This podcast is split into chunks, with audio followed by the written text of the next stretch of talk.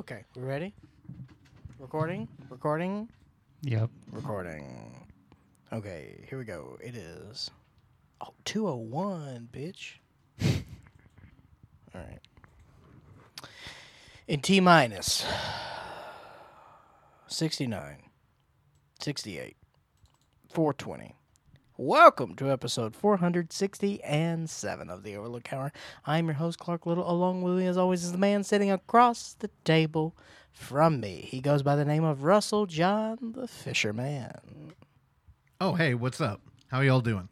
You've been you've been a busy little squirrel the past forty-five minutes. God, I know, can't help it. But now, but now, guess what? All the hard work has been put in the barn. Yeah. And now, you know, the hay's in the barn, baby.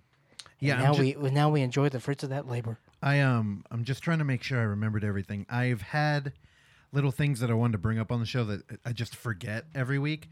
One of them, two of them actually relate to my mom, which I'll, I'll bring up right now. Yes. One, she's like, you know, I disagree with Clark, uh-huh. and I was like, about what?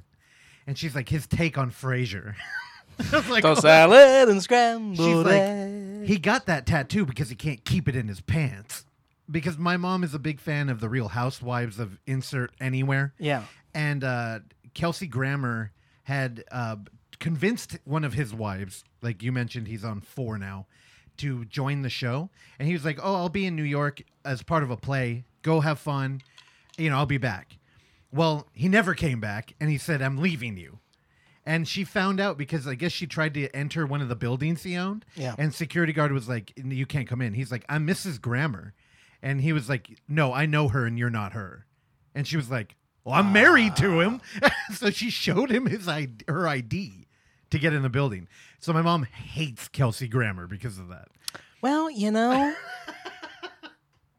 some people, they just, uh, they like to uh, put the dipstick in other oil tanks. You got to get the tattoo, I guess. It's yeah. the only way to prevent it. Also, my mom said, again, this no context out of the blue. Do you know what a dirty Sanchez is? Yes, I do. I that was my. Of course, I do. What do, what do you think? Yeah, I'm like, why are you asking me this? And then Oksana's like, I should probably listen to the podcast. So again, I'm sorry. I'm failing at my job as a co-host of this podcast. We talk about film, and I somehow did not give context to the movie I watched, the Jackass uh, parody, parody of Without the Spirit or Heart from the U K, called Dirty Sanchez. Yes, that is an act. I do believe it uh, involves having poop on a finger and putting it on a somebody's mustache. Upper lip. Yeah. Yes. Yeah. Okay. So now everybody's cued in. I'm sorry if that was confusing when I was talking well, about Well, I'm it glad before. that you fit all that in during your intro. I just, again, I, a little frazzled, and I have a bunch of notes here. I have other things that I will hold on to. Yes, as you take another sip of coffee, something you desperately need. Also joining us, not from Atlanta, Georgia, he is here. In studio. It's been quite some time, but he's back. It's Randy Michaelstat on his birthday. Randy, happy birthday. Hey, hey, thanks. Yeah, it's been, what, year? Something? Less than a year? Nine months? Well, in the words of Aaron Lewis, Randy, it's been, it's a, while. been a while. Thank you so much. I also have a late joke because uh, you brought up Frasier and Kelsey Grammer. Has Kelsey Grammer ever been anything with Tori Spelling? We'll see you next week. Uh, that's an excellent question. I don't I think I just Tor- would love to see that on a poster. Grammar, I, grammar and spelling. Very nice. I don't. I don't think she was in Money Plane. Okay. So never saw it. That would have been the. Uh, you never saw Money Plane? No. Well, uh, Clark just figured out uh, this afternoon's itinerary. Boom. Russ, you in him for uh, Randy Money Plane birthday screening? You know, I googled Kelsey Grammer and Tori Spelling. Can you guess what the? What the first three things that popped up are? No. Uh, Kelsey Grammer and Tori Spelling. Been married. Ever been married. Scientologist. Divorced. so I, as, if, let me click on one. Now I'm now I'm interested. I mean, who would not be thrilled to go to the Spelling Grammar wedding? You know? Sounds like homework to me. I mean, oh. And with that, we're going to take you behind the wall over there. Oksana Valeriyevna Osachi. Hi. Oksana, what's going on? Uh, I don't know. I feel like I need three buckets of coffee. And there we go. Oh God. Oksana coming in hard with the tired mom energy. It's not the baby, it's the cat. Oh, oh, El Gato, please explain. She's turning into a bully. She knows that I don't want her to wake up Cliff, so she'll purposely walk right next to his head and start meowing until I feed her. So I, I decided not to give in to her demands. I just kicked her out this morning. Yes, there are some days where I uh, I wake up early, and there are days where I, I come out of my room at six in the morning, and I see Dottie just staring at me, and all the doors in the house are closed, and it's just me and her. It's a wonderful day, a wonderful way to start your day, seeing the most skittish cat I've ever been associated with. She's bold now, dude. Staring she's, me down. She's a bully now. I think yeah. the skittish is dying out, and she just she doesn't give a fuck anymore. Yeah. She's bold. She yeah. She'll come down there. There'll be a bunch of people in the front room. She'll just walk around. It's like, who are you? Yeah. I think my mom petted her for the first time yesterday. Yeah, and uh, again, the cat and her mom have lived together before. This is the first time she's ever pet her. I will say, Dottie and I did bond when uh, when you guys were away with uh, bringing Cliff into the world at the hospital, because uh, it was me and her f- for what a week. A week. It was yeah. a while. Yeah. Uh, that has dissipated, and uh, our original relationship has uh, has gone back into play. Where she'll just she'll stare into your room, yeah. and judge. Yeah, she was nice for a while, and that ended when she thought it was just me. I don't know. Well, you did spin it into a professional career of cat sitting. Uh, uh, strike that from the record. Okay. The cat didn't make it? That'd be stricken from the record. Okay. Okay, well, other things I wanted to bring up. Randy, it is your birthday, and I, I don't think Clark told you this. I hope he didn't.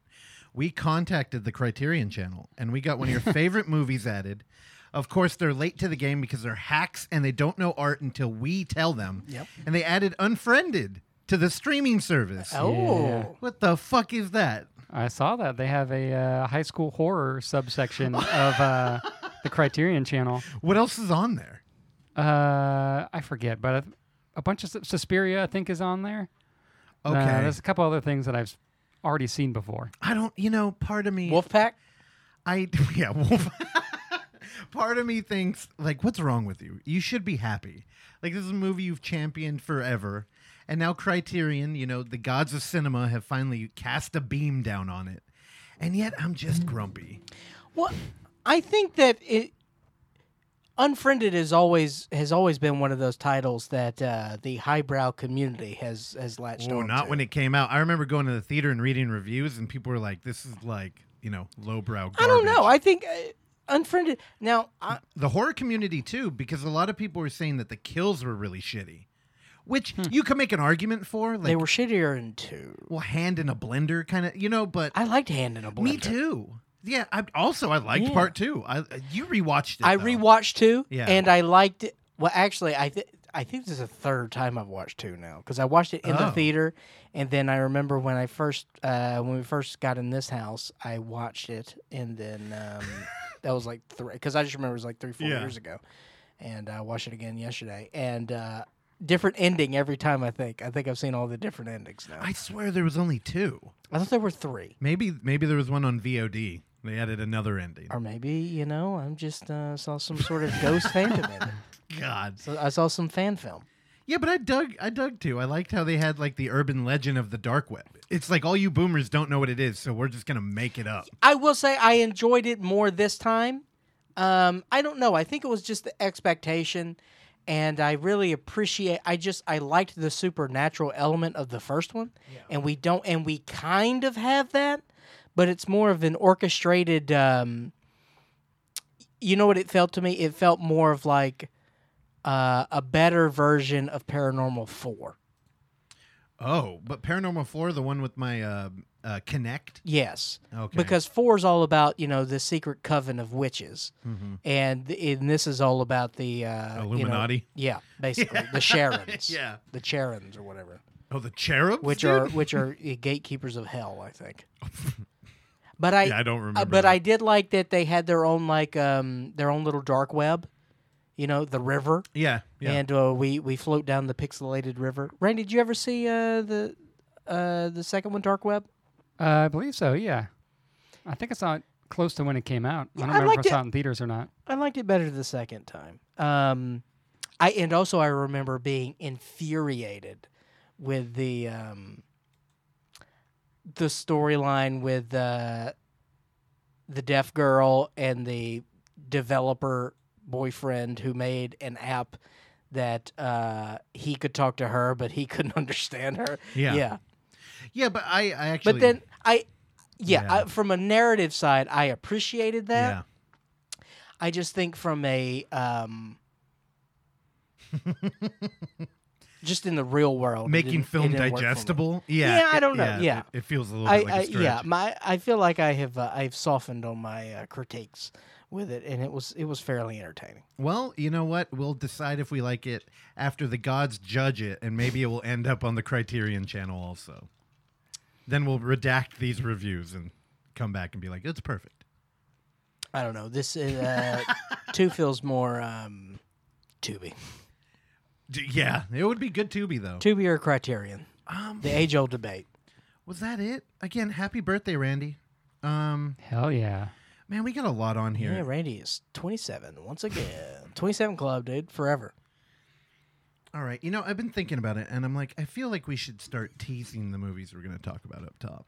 Oh, is that what and you want to do? Spend more, just so waste just more time read, to talk about something we're going to talk about in five minutes? Read through all of them.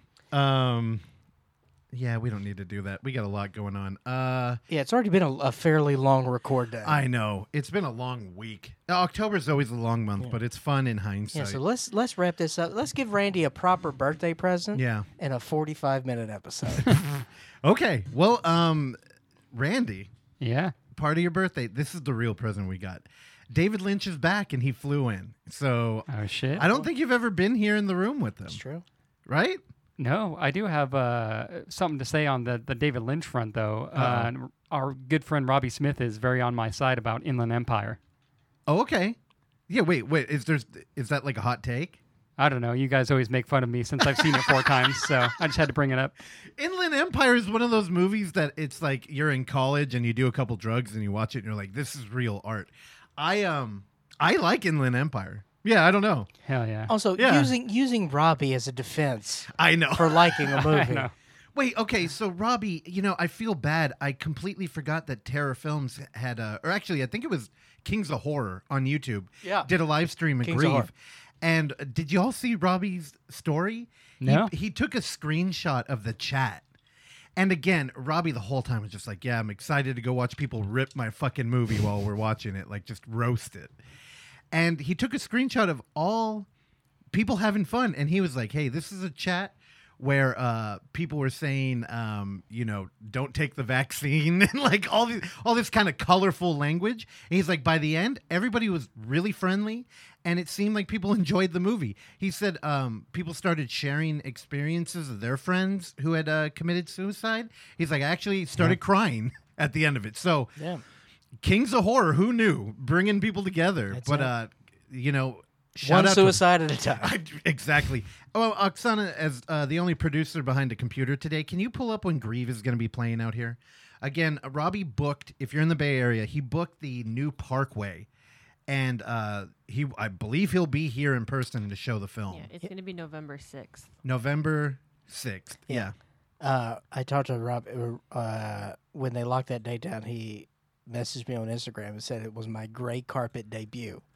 Oh, yeah. And I was like, yeah, you're going to make me go, uh, you're going to make me cross a bridge for this shit? Dude, are you going to sign posters out there? Clark Little will be there. We're tr- Actually, we're trying to book him. It's not confirmed yet. But he is the uh, very popular, a lot of great reviews on your radio personality. Yeah, but the, the fact that he's going to make me cross this bridge to go to a damn movie. And sit on a beanbag. On a Monday. Oh, it's a be- it's the beanbag theater? It Well, here's the thing. Robbie! I think it's hybrid. I think they have some real seats, too. It, it is, it's oh. beanbag and couch, but here's the thing.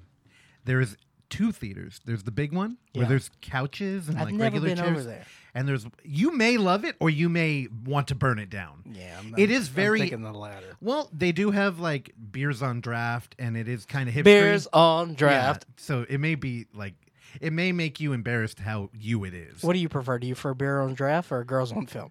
I girls on film. Oh, excellent. Big Duran Duran fan. Um, and porn fan. Hey now. And, uh, yeah, so yeah, come check that out. Uh, we still got to get our tickets. Um, uh, anything else? I I'm, think I'm the talent. I better be given a ticket. A That's virtual will happen. I God, you know, here's the problem. You work on something, you fail to promote it, and it, you know, does a tree fall in the woods? It's happening in November. Oksana, do you have the dates again? To be confirmed. Okay, to be confirmed. Uh, November seventeenth and eighteenth. Yeah, twenty-four hours. We're doing it again. Um, Room for tea gives. I'll, I'll promise. Yeah, everything. Um, I'll promise to update more. Let me make a note of that. Uh, reminder. Okay. Well, David's been waiting outside the door. Let's go ahead and bring him in. Good morning. It's October twenty-second in twenty twenty-three, and it's a Sunday, day two of weekend projects, and the fun work train is rolling today. I'll be heading to the dining car, where I'll be ordering a pumpkin spice coffee. I'll be taking some time to reflect on my new lease on life. Apparently, Pighead Chuck was in cahoots with a puppet on a tricycle. They placed me in a trap, but I escaped so quickly that I think I made the puppet depressed. I'm going to try and speak with him later today. Anyway, today, in the theater car, I will be binging the Saw movies. Everyone, have a great day. Dude, that pumpkin spice coffee's got him jacked up. He's just like shooting through it. He is in the spirit. Yeah. He's talking. He's he's going to have a summit on the mount with Billy later. Dude, I don't even think he knows his name. Also, the you know, puppet. Here's the thing. I completely forgot. Randy, congratulations on escaping the trap. Apparently, oh, yeah? I guess David Lynch got out too. That's uh, right. Yeah, uh, and then my trap uh, went off without a hitch. I I suffered through, I believe, eight hours with Benji on the Warp Dimension. Oh, uh, yeah. Yeah, I think he may have recorded it. I think they have a Patreon if you want to go back and watch it. Uh, Terrell and I were very drunk and hijacked the show. It was incredibly fun. And I think there are more people in this building than on that stream. Yeah, and by building, you mean home. Yeah, in this because home. we, we do live in a house, not a, uh, a fucking club. We live in an Amityville cult house now. Well, yeah, so last night, while uh, you, you, you were doing the live stream thing, and uh, there was a party happening, uh, a lot of people coming up for the, for the, the, the uh, Halloween party. And... Uh, there was a person who thought they were going into this room and walked right into my fucking room. Were you? What were you doing? Watching a movie that I'm about to talk about on the show. Who walked in? I don't know. But then five minutes later, she came back up and apologized. Oh. I'm like, okay, just don't come okay, up here. I think I know. Yeah. You sure you didn't order her? No. So again, great party last night. That's so good. So fucking stupid. I'm sorry. I know that's like your worst nightmare. What did you do? Well, I, I thought it was you being an idiot. Oh, well, I, would, I know better than well, that. Well, see, no, you, you didn't, but you did learn. You used to barge in my room all the time in this fucking house. Only if the door's cracked. No. No. You've learned. You've already okay. forgotten. That's already, fine. I've that's okay. I blocked it out of my mind. Yeah. yeah but, uh, and I just, and I just went, what? And then I was like, oh, I don't even know who you are. Damn. She's like, oh, I'm so sorry. I was like, okay, leave. That's so funny. This door was like open. How do you not hear the people in there? Yeah, there? And mine was shut. Yeah, I, so funny. Actually, I don't think the door was open, but we were being pretty loud. So, all right. Well, after uh, Clark's trauma, maybe you were a victim of a saw trap, dude. Maybe Billy was getting you preemptively. um. Okay. Well. Oh yeah. Saw Billy. Fuck. Uh. Let's let him in too. Uh. All right, Randy, go open the door.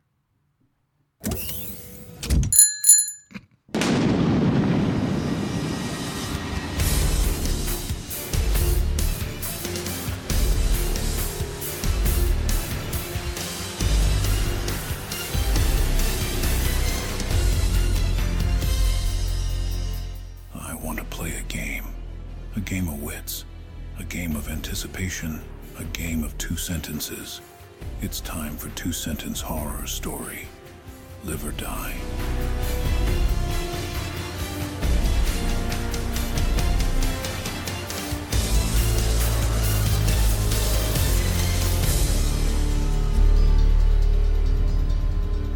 song is a certifiable banger, dude. It's so good. All right. Well, again, uh, Billy, he does want to play a game. So two sentence horror stories. It will be a game. Billy's going to read the first sentence. Again, you all have to predict what will be following.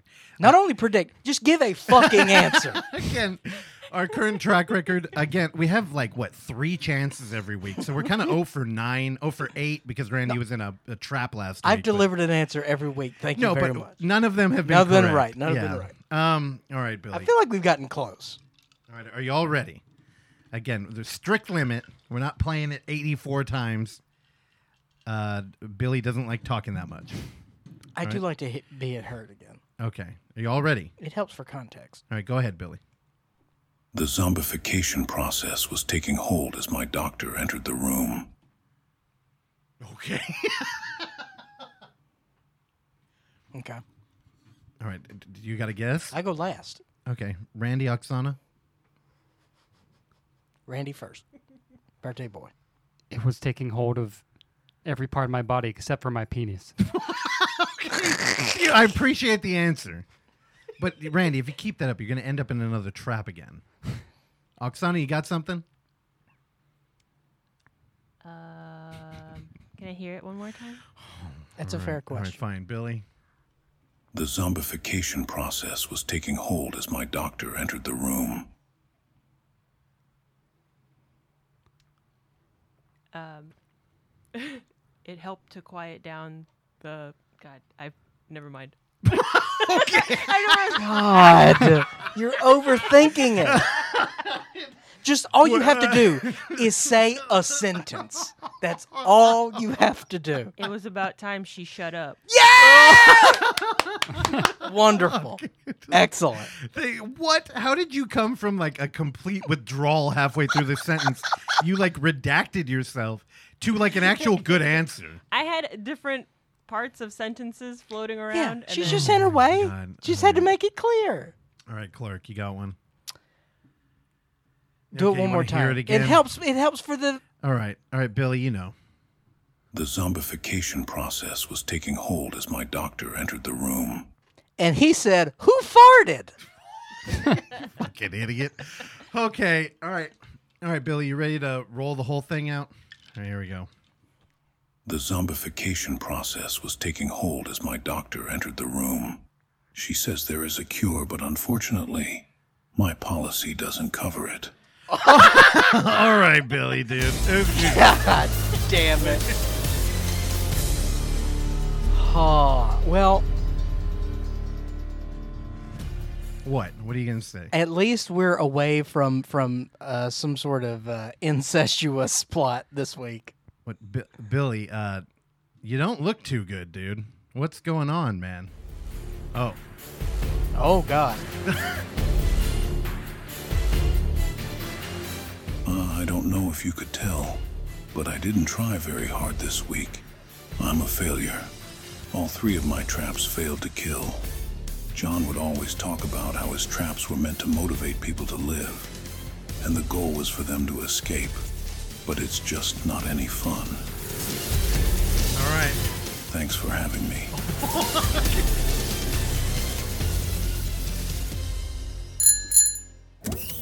Oh. He he looked pretty depressed. I think David got to him. So is he done? I don't know. Oh, maybe David will give him a pep talk or something. Okay, because uh, Billy, we got another week in October, so... And it's the Halloween episode. Yeah, well, so, uh, what's Randy, going on, dude? Randy, you really should have just died. I think I should have. You would have missed your birthday. For the sake of the show. Just so Billy would be happy. I He needed one. Damn. And we have to have David. I mean, we paid him. All you need is one. I mean, I could have died. I almost did on that fucking stream. I mean... I mean, there's something... So what Benji would do is show these movies on V H S, but it's so, like, unappealing in a Zoom live stream. Like, the quality is kind of the aesthetic. You know, it's all about that. But it's being filtered through a Zoom meeting. Mm-hmm. So it's, like, doubly brutal. Yeah, I don't know. I'm into that shit, but it's hard to, like, get into it. Yeah. Yeah. Oh, we spiced it up, though. Well, you know... I wasn't about to die. What, do you think there's going to be normal things happening in the warped dimension, dude? I mean, come on, man. It is true. All right. Well, uh, thank you, Billy and company, for that. That was uh, that was fantastic. So now we're going to turn the tables over to it. Not even Atlanta, Georgia. We're going to turn the tables across the table, the, literally across the table, to Randy Michaelstat. Uh, now, Randy, uh, you know, we're going to talk about a couple of movies that we uh, we saw together. Oh, um, yeah. You had quite the weekend over at the uh, Alamo Draft House. I did. Did you take in, what, three pictures over there? Three, yeah. Two yeah. on Friday and, yeah, the one with you on Saturday. Oh, yeah. From one Friday, one Saturday. You That's caught right. two on Friday. I did. Oh, boy. All right. So, uh, Randy, take it away. Yeah, besides the uh, the ones that we that I saw out here, uh, I hadn't watched a ton. Uh, as last week I was out, but uh, my, my parents were in town, so we went out and uh, did a little road trip to Savannah, Georgia, which was oh, very nice. Savannah? Yeah, it was, it was a nice city. We uh, yeah, we were only gone for like uh, two days, but um, I haven't really watched a ton, but I did want to watch the new Mike Flanagan show called The Fall of the House of Usher, which is apparently based on... Uh, Edgar Allan Poe stories. What you mean, apparently? You've never heard of The Fall of the House of Usher? Bro? I hadn't, no. Dude. I'm not a big Poe head.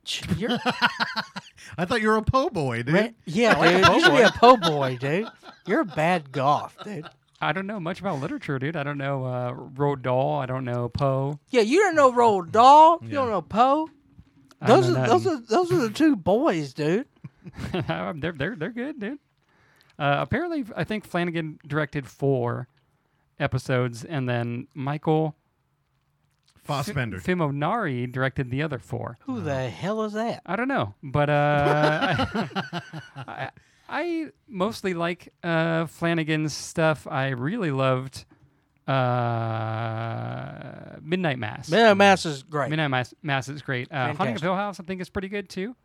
Um, so yeah, this pretty much has a lot of the same cast of the stuff that he's done uh, for Netflix. Um, Carla Gugino, uh, Kate Siegel um, are the ones that I kind of recognize the most, um, but I'm sure there's others who he's probably worked with before. Bruce Greenwood's in this. Zach um, Gilford. Yeah. Friday uh, Night Lights.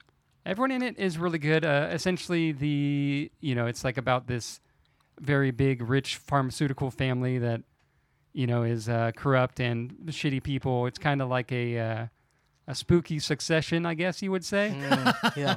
Oh. Except for I've never watched more than two episodes of Succession. I will say there are few things on this planet that are scarier than old money. Yeah. So that's always a good premise. Uh, New money every day, baby. There's there's some decent horror stuff in here. I will say overall, tonally, it felt kind of weird to me. I don't know. I, I think I just wasn't really as into sort of what they were going for here, and you know the whole pharmaceutical thing. It's like we've had a lot of uh, shows depicting how shitty pharmaceutical stuff is recently, and then, like I said, it's also got the sort of like Succession vibes of watching shitty people, in this case, die. Um, so each episode is kind of like about a different character in the family and sort of like how they reach their demise, essentially, and they're all kind of, you know, horror adjacent. Uh, there's some supernatural elements, stuff like that. Uh, but yeah, I, I, I kind of wish I liked this more than I did.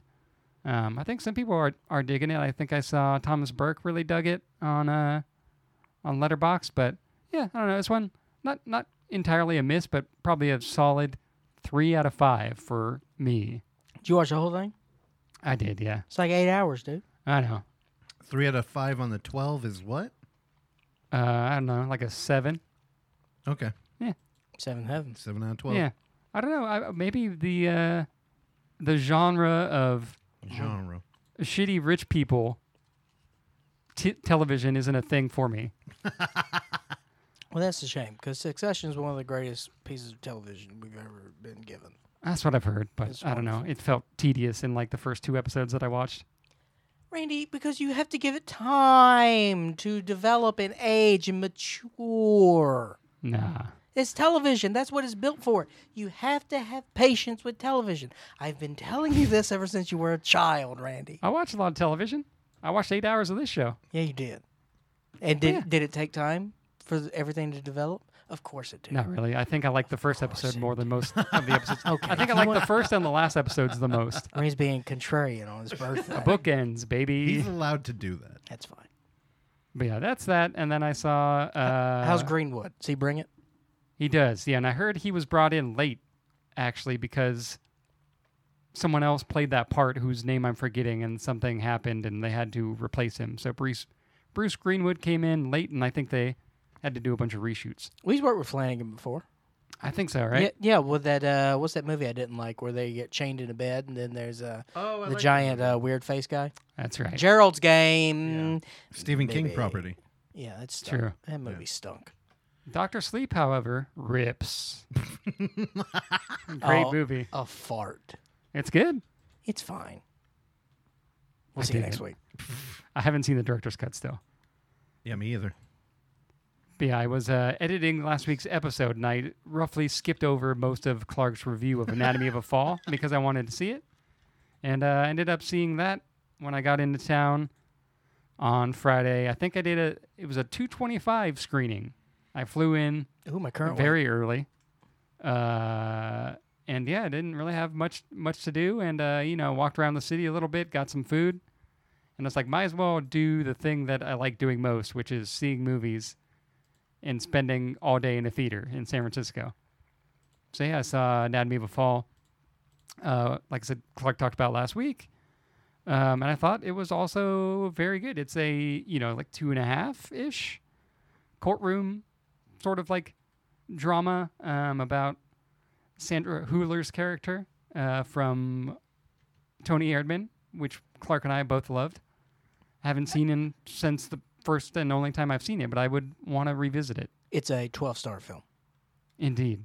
Uh, but yeah, she, out of five. She's really good in this, and uh, yeah, it's basically, I don't know if I need to go through the plot again, but yeah, I thought it was really good. I thought it was really interesting just sort of seeing yeah, a court proceeding in a in a different country, and there's literally like a scene where they're talking about like literature and stuff, and like the judge kind of calls it out. He's like, this it doesn't really apply to it, but it's just, it, it felt very more buttoned up and more intellectual than something you would see in a United States courtroom for whatever reason. Maybe that's just me being biased to thinking that Europeans are, are better than us. But yeah, that that's one hundred percent that. Yeah. I, did, I didn't think that was more... I I don't mean to interrupt, but... Yeah, like um, some of the outfits and stuff too, maybe. But. Yeah. The, the weird thing that caught me off was the like panel discussions that would happen. You yeah. know, when you're interrogating the key witness, then they can go and interrogate the defendant. Yeah. In the same, uh, yeah. I was like, what are we doing? Yeah, that was kind of weird. Yeah, I, guess, I didn't yeah. like that at all. Yeah, but yeah, I don't know. I it's it's. So I would never commit a crime in France. A very European. Uh, like I was telling Clark after I saw it, it's very European up until, inc- and up until and including the rather unsatisfying ending, which I kind of expected, but uh yeah, it's good. I don't think it really like, you know, it doesn't reinvent the wheel for this type of of genre, but I don't know, all the all the pieces in place were pretty good. All the acting is pretty good. Now, Randy, I'll poke. Why why do you say that this was it was an unsatisfactory ending? I guess if you're like looking for closure, an, a, an answer or closure, yeah. Now, Randy, friend, you know, as you enter your thirty-fifth year on this planet, I don't mean to tell you, but uh, that comes at a premium. Yeah. You know, we don't, we don't, thank you so much. We don't always get, you know, the clear answer. And I think that's what, I, to me, that's what this been, movie was. Yeah, and, and if you did find out, it could have been a shitty, like, twist situation, too. So that could have potentially ruined it as well. Yeah, see, I think, yeah. I, I think that, you know, that's why I like films like this, because it does kind of uh, reprogram our Shyamalan brains a little bit. Yeah, you know sure. what I mean? And that's what I appreciated with um, just sort of the purpose of this film is just highlighting uh, the complexities of life yeah. and the nuances of a marriage and relationships and, uh, you know, with your, you know, spouse, children, uh, former college lover turned lawyer, whatever the case may be. It's like the, it's... nothing is as black and white as we want it to be or need it to be, especially in a legal situation. And so yep. uh, I, I think that, you know, no, we didn't get the clear answer. And, and yeah, there is a little bit of a... Um, mystery. Mystery, for sure. Yeah. Uh, but I, I'll say when, uh, when you know, because they bring the kid back up and they, they is uh, their son is blind and he was the only witness to the... Um, to when he's he, only like he found his father. Partially blind though, right? I think he's pretty damn blind. Well, there's the scene where he's playing piano and he has the iPad with the music that he's reading. It's a Braille version iPad. Yeah, it's a new technology. But no, because he because when he came across the, he felt it. You know, he didn't see the dead body. He bumped into it, I think. Yeah, no, I was, I was, sort of confused on that too because of mostly because of that scene with the piano playing. Yeah, because yeah, he had the iPad with music and it looked like he was reading the music. He could but uh, I don't know, he could play the piano now. And he did a very long walk with the dog, and but he's got the dog, yeah, who he who he later poisoned as a test.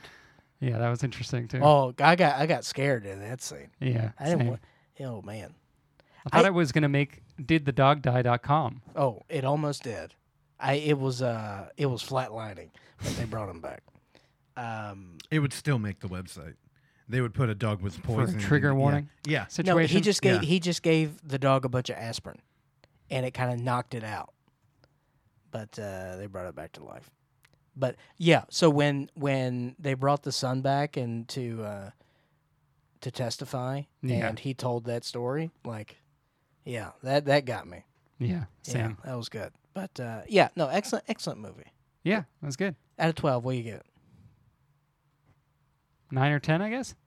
You have to decide, Ren. Make a choice. Uh, we'll go nine. Oh, you didn't round up, dude. I guess not. No. Damn, it was French. What else do you need, man? Yeah, right. That's a good question. Nine, twelve. Excellent. Does the dog die? Uh, no, but the dog is deliberately poisoned at one stage. It's already there. Nice. And stops breathing. He is revived and recovers fully. Yeah. Yep. Uh, you're that got seven no votes. What the? F- I don't understand. Weird. Yeah. That's exactly what happened.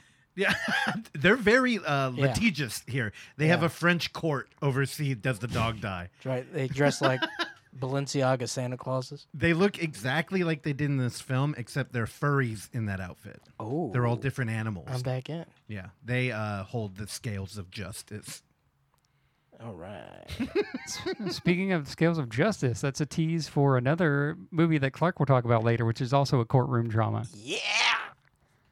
But yeah, uh, what was that? Yesterday morning, ten thirty a.m., went back to the Alamo to go see a three and a half hour movie directed by Martin Scorsese called Killers of the Flower Moon, uh, based off of the book of the same title, which I started reading because uh, I'm a hack and I only read books that are movies, or vice versa. Uh, How was Cuties, the novel, by the way? It was great. Really, uh, you get to use your imagination a little more, you know? Damn, dude. Uh, but yeah, I, I started reading the book a couple of days ago, and I'm only like eighty pages in, but uh, it's very dense, as is uh, this movie. But um, you saying the movie's dumb? No, there's a lot of uh, things happening, a lot of information. I feel like the, the you know the runtime, although it is long, it does move, and it does feel like it uses, you know, it's it's runtime pretty well. There's a lot going on here. It's very sort of a complex story, but uh, yeah, basically it is about the Osage Nation uh, in Oklahoma. Uh, so I think they had like relocated there from wherever they were before. And uh, yeah, they you know set up shop in Oklahoma, and sometime early on they discover that the land that they landed on uh, is rich with oil. So the Osage uh, community essentially becomes very rich. Um, yeah, just make make a ton of money um, off the oil, and of course, Whitey comes in and sets up shop, and uh, you know uh, Robert De Niro plays sort of I don't even remember his. His character's name, really. I'm bad at characters, and I'm good at actors' names. I'm the opposite of Russell. Yeah, William Hale. He comes in and sets up shop, and uh, he's like people seem to sort of respect him, or at least kind of maybe did at one point.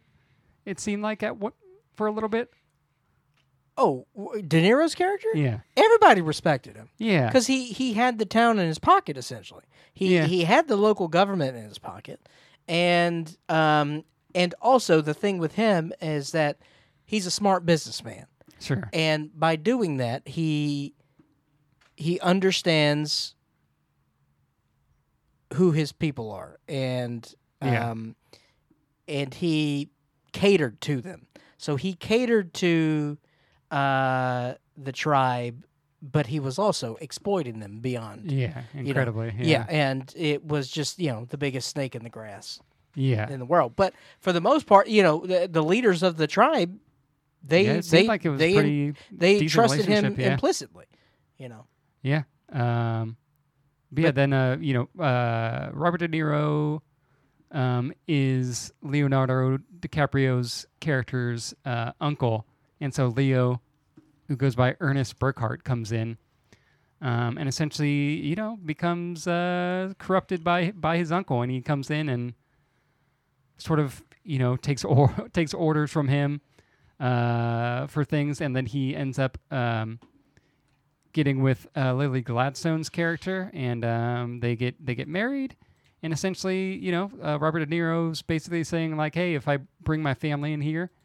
And uh, they all get married to these uh, very wealthy Osage women.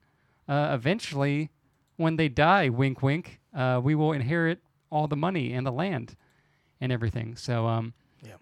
that essentially, you know, maybe two hours in, that prompts um, Lily Gladstone's character and some of the other Osage community to go to Washington, D C And they say, like, hey, we think something's, like, going on here.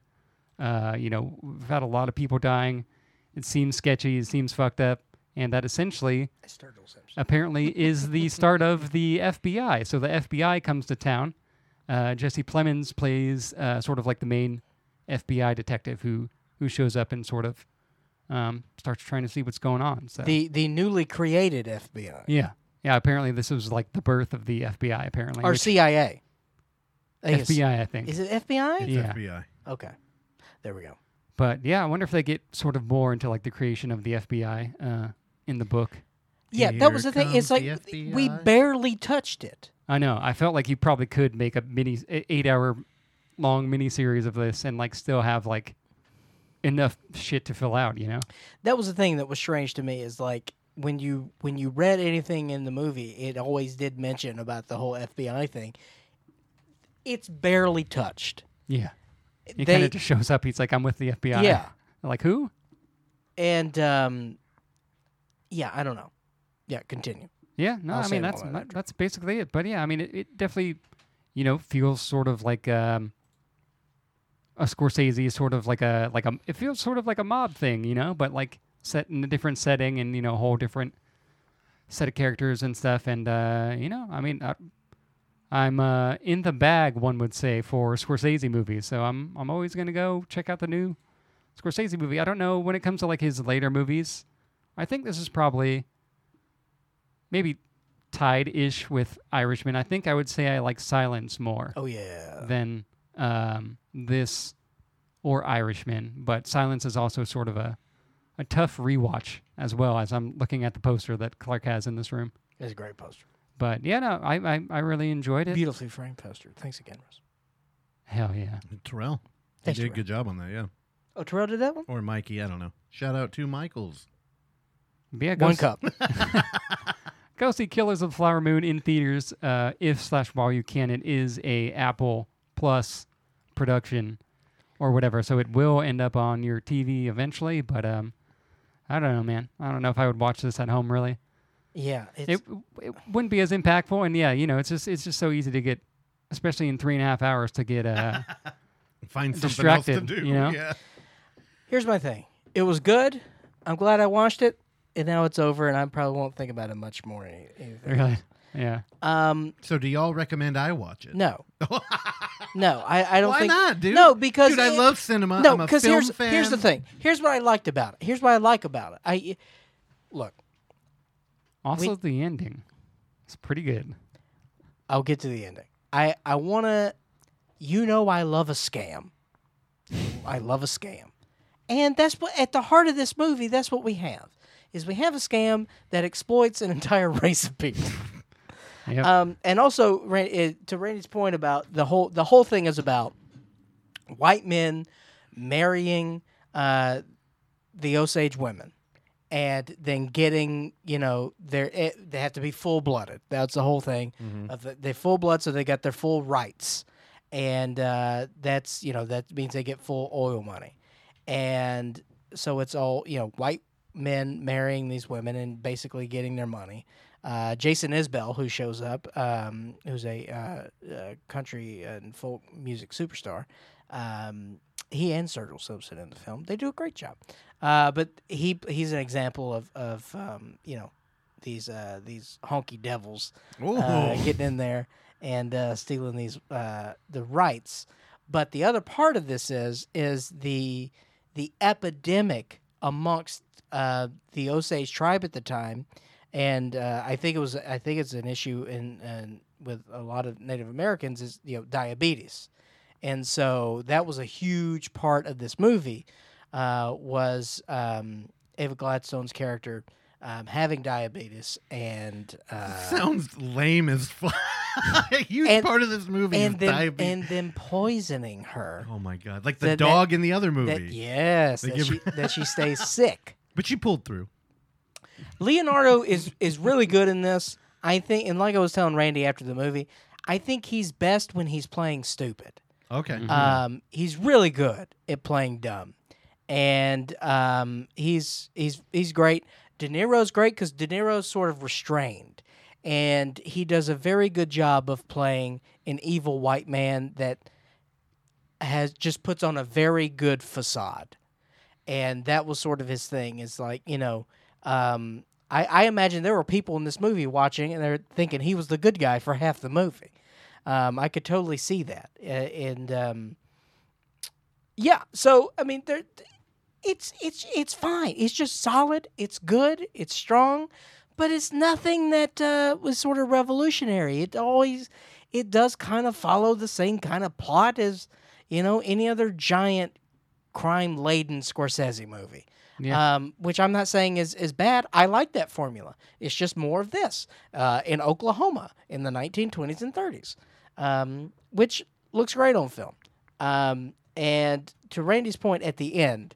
Now, the ending I enjoyed so much that it bothered me that it wasn't more in the movie and that we didn't bookend the movie for just in the ending. So, Russell, the movie ends and uh, we tie everything together. Narrative. Again, three and a half hour movie. Mm-hmm. Um, we tie everything together in the end with a nineteen forties, nineteen fifties classic radio show where we have... Uh, but it's in an, it's a live audience, mm-hmm. and we have like an orchestra on stage, and they're doing live sound effects, and they've got all the actors coming in reading, and that's where Larry Fessenden shows up cool. as one of the actors in the radio show, as they're as they're then telling it as part of a you know a giant uh, you know court case that happened yeah. a few years prior, and uh, Scorsese actually closes the movie.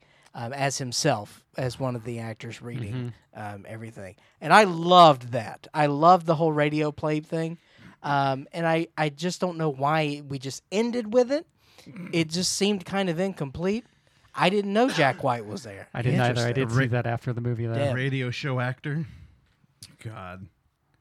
Yeah, I don't know. You Pat know, Healy also shows up. I got to be honest. Um... I'm in a weird position because I feel like uh, there's a form of colonialism happening to a genre of movies I like.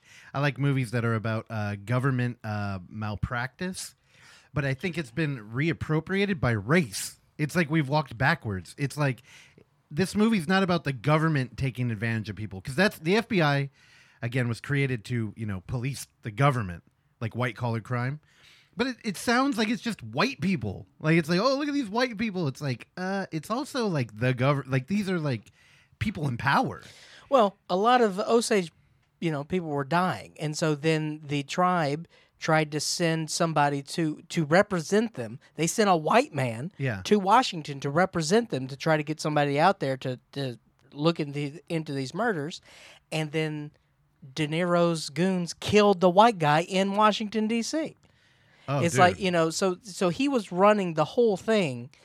He was the puppeteer um, the entire time. Is that what happened to Mister Smith Goes to Washington?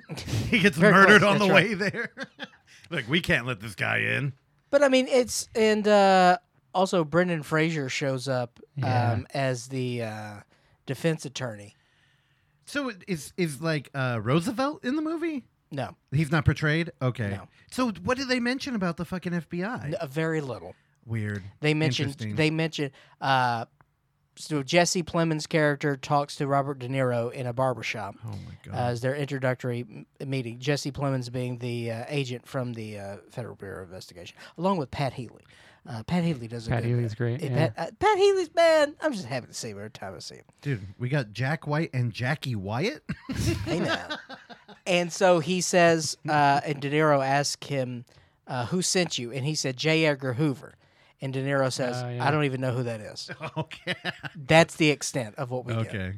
Yeah. So, I, I mean, that's the thing. It's like you would have figured in a three and a half hour movie we would get more of that. But no, like, you know, for the most part, we're we're in the um, in the town there in Oklahoma. And um, also a lot of beautiful craftsmen uh, homes in that movie. Well, mm-hmm. hold on. Now, again, a long story structure I found when dealing with like a drama or kind of like light genre. It works best when you're dealing with time, ironically. But like, you know, Place Beyond the Pines, I really like that movie being long form because yeah. you get two different generations. Well, Is yeah, that what we're doing here? Because like, that's an epic. Well, so, I mean, we do cover time does kind of become uh, less clear. Irrelevant to the audience. Because because we do go, you know, we it jumps pretty much from, uh, you know, them being arrested to going to trial. And that sometimes, you know, that can take, you know, a year or something. So, um, and then we, you know, we, we jump ahead years at a time. Yeah. Okay. We kind of end up from the early twenties to the mid forties. Man, there are fucking five hundred people in this movie. So many people. Yeah. So many people. And they're credited, too. It's There's a hey, lot of fucking hey, people. This is Scorsese. This is a one hundred million dollars movie. Yeah. Sure. Probably. I don't know. Yeah, I mean, a ton of, yeah, which... They're all probably there. A ton of extras in scenes, which I'm assuming are actual people. I'm assuming it's not just uh, A I. You know, yeah, A I-generated uh, extras, background actors, whatever you want to say. But, yeah. All right, out of twelve, here's the... If I had a drum roll, I would play it. I'm a hack, so I'm just going to go eleven, dude. What? Damn, okay. What What kept it from the one? From being a full like perfect... I, said, I don't like it as much as uh, Silence. I don't know, Silence had more of an impact. Okay. Clark? Nine. Okay. Hell yeah. Hell yeah, dude. You know, okay, um, one of the things you can do on Letterboxd is you can look at your... Um, Eight and a half. Fellini. I'll dropping. give it a Fellini. So uh, one of the things you can do is look at your kind of average ratings given. Do you, did I already tell you this, Clark? Do you have any, do y'all have any guess my average rating, which which four. which star rating I give the most? Yeah, mm. four. Four, Clark, eat nothing? Out of out of five or twelve? Five. Out of five. Because it's Letterboxd. Yeah, it's five. Yeah, it's five. It's Damn. the most I've yeah. given is five. This is the thing.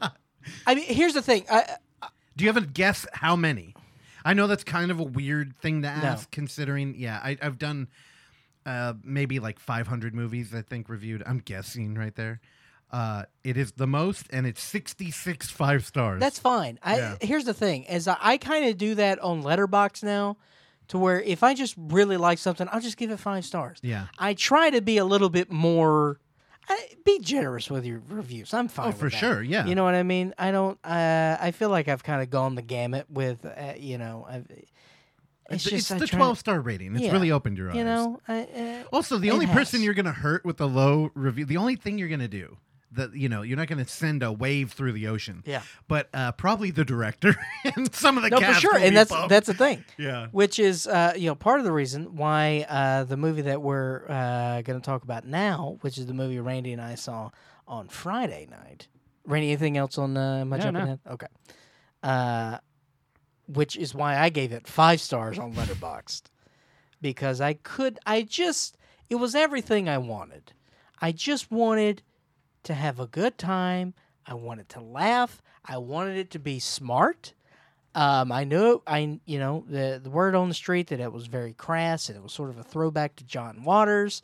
And um, I haven't heard that. That and, would actually make me interested. And in I it, think yeah. that I think that we're kind of headed in this direction as a culture. I think that we're going back to silly, and I'm very excited about that.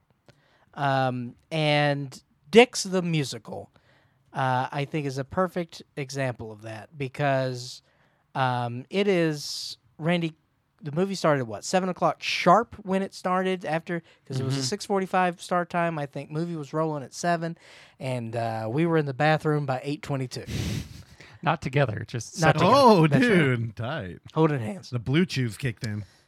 Oh, it, yeah, it took an hour and twenty-two minutes. Also, uh, they kind of brought back the uh, post-credits uh, uh, blooper reels. Yeah, yeah. Oh, uh, no. For this. Oh, you don't like that? I love it. The, it's a throwback to nineties comedies for me. The bloopers are brutal. I dude. like the bloopers. Bottoms had bloopers, too. It was fun. I like the bloops. All right, so uh, let's talk about what this movie is. A pair of business rivals discover that they're identical twins and decide to swap places in an attempt to trick the divorced parents to get back together. What this is is a gay Parent Trap. It is the plot of Parent Trap, and so the movie opens with a title card that says something akin to, um, this is the first movie written by two gay men ever, um, and then also that this was written by two gay men who were playing two straight men in the movie, and I think that's important. I, th- I think it's important that it did that, because it is a little bit of hand-holding, but it also kind of puts the audience at ease a little bit for what they're about to watch.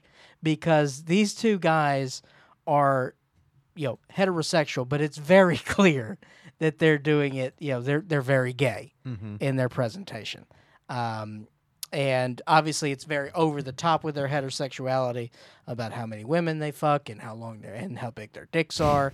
Uh, I think the first two songs are exclusively uh, uh, about this premise, uh, about how much of a Lothario they are. But they they go, uh, they realize that they are identical brothers, and then they become best friends, and then they realize that they got to get their parents together.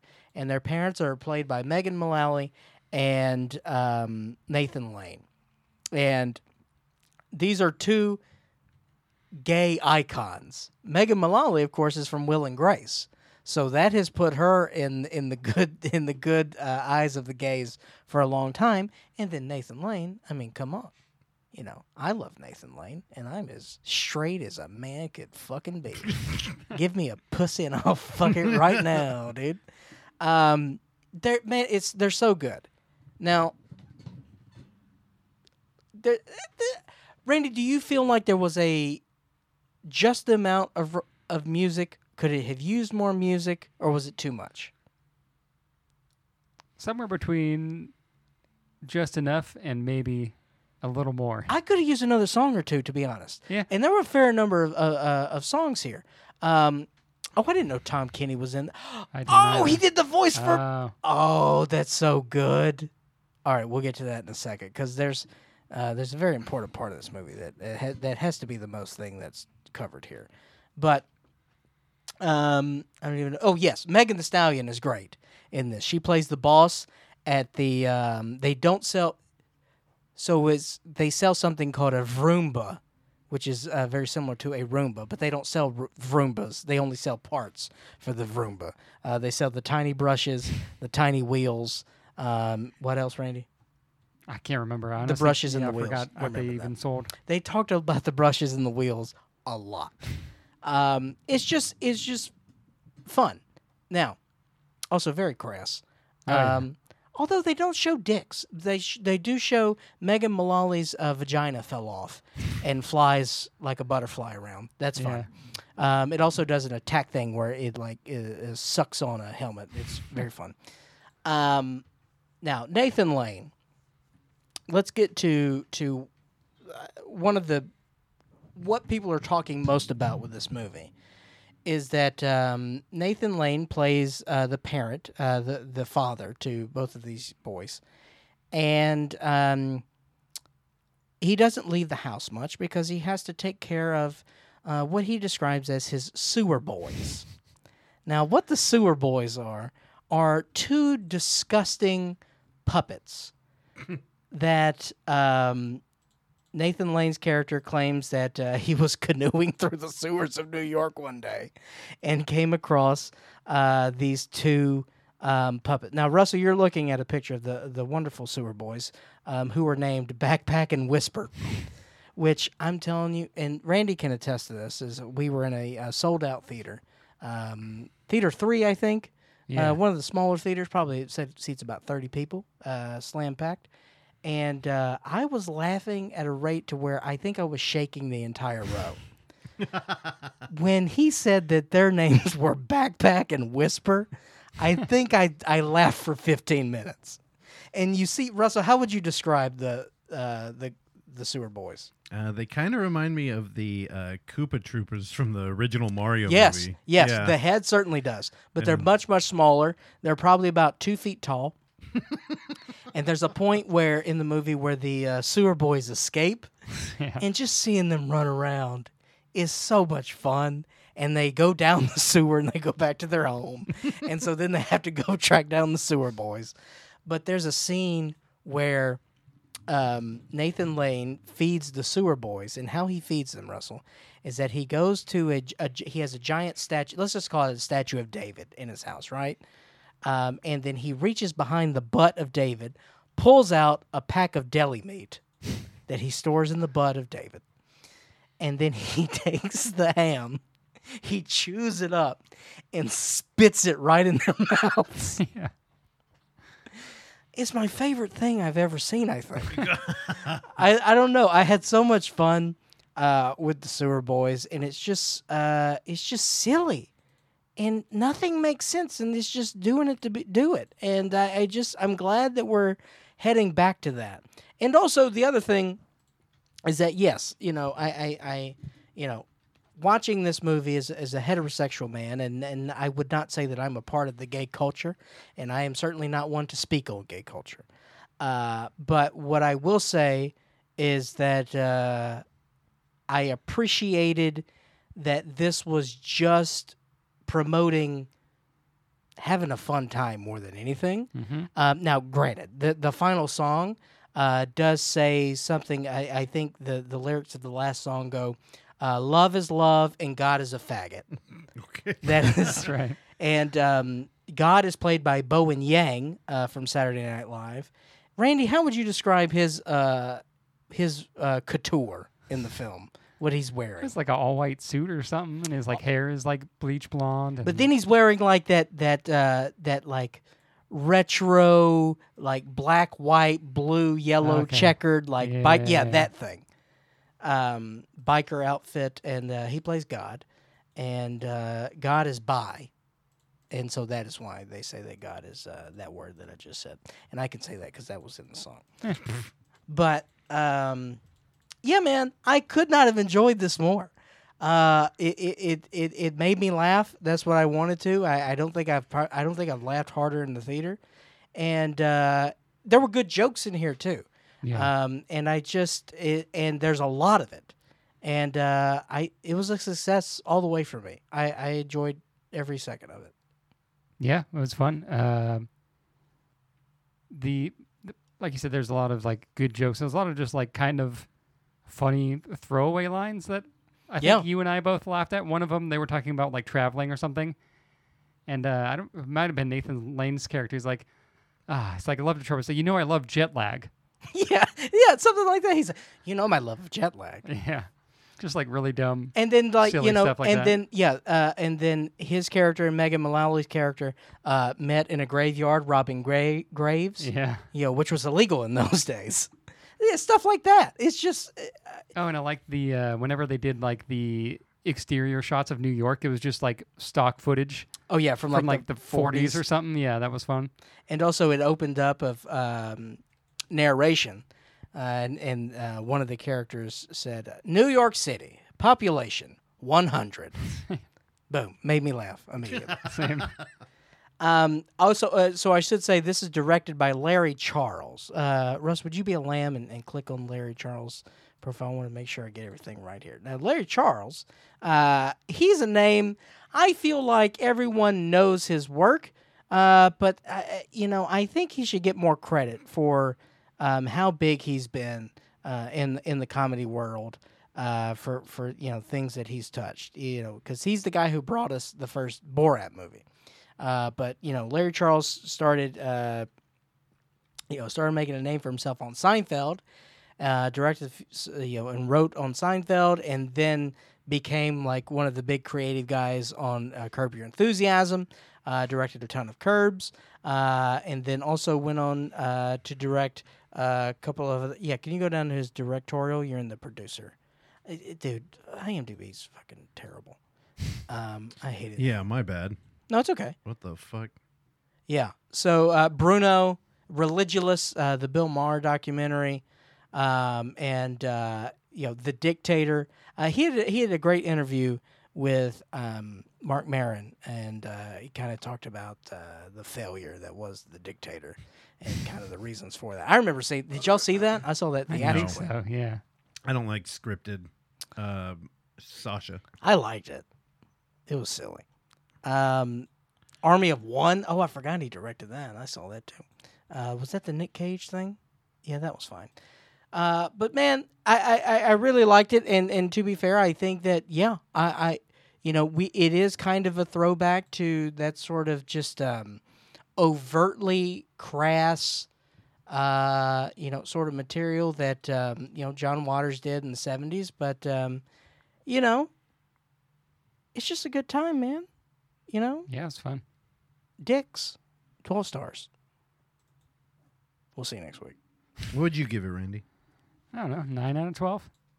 I had a good time.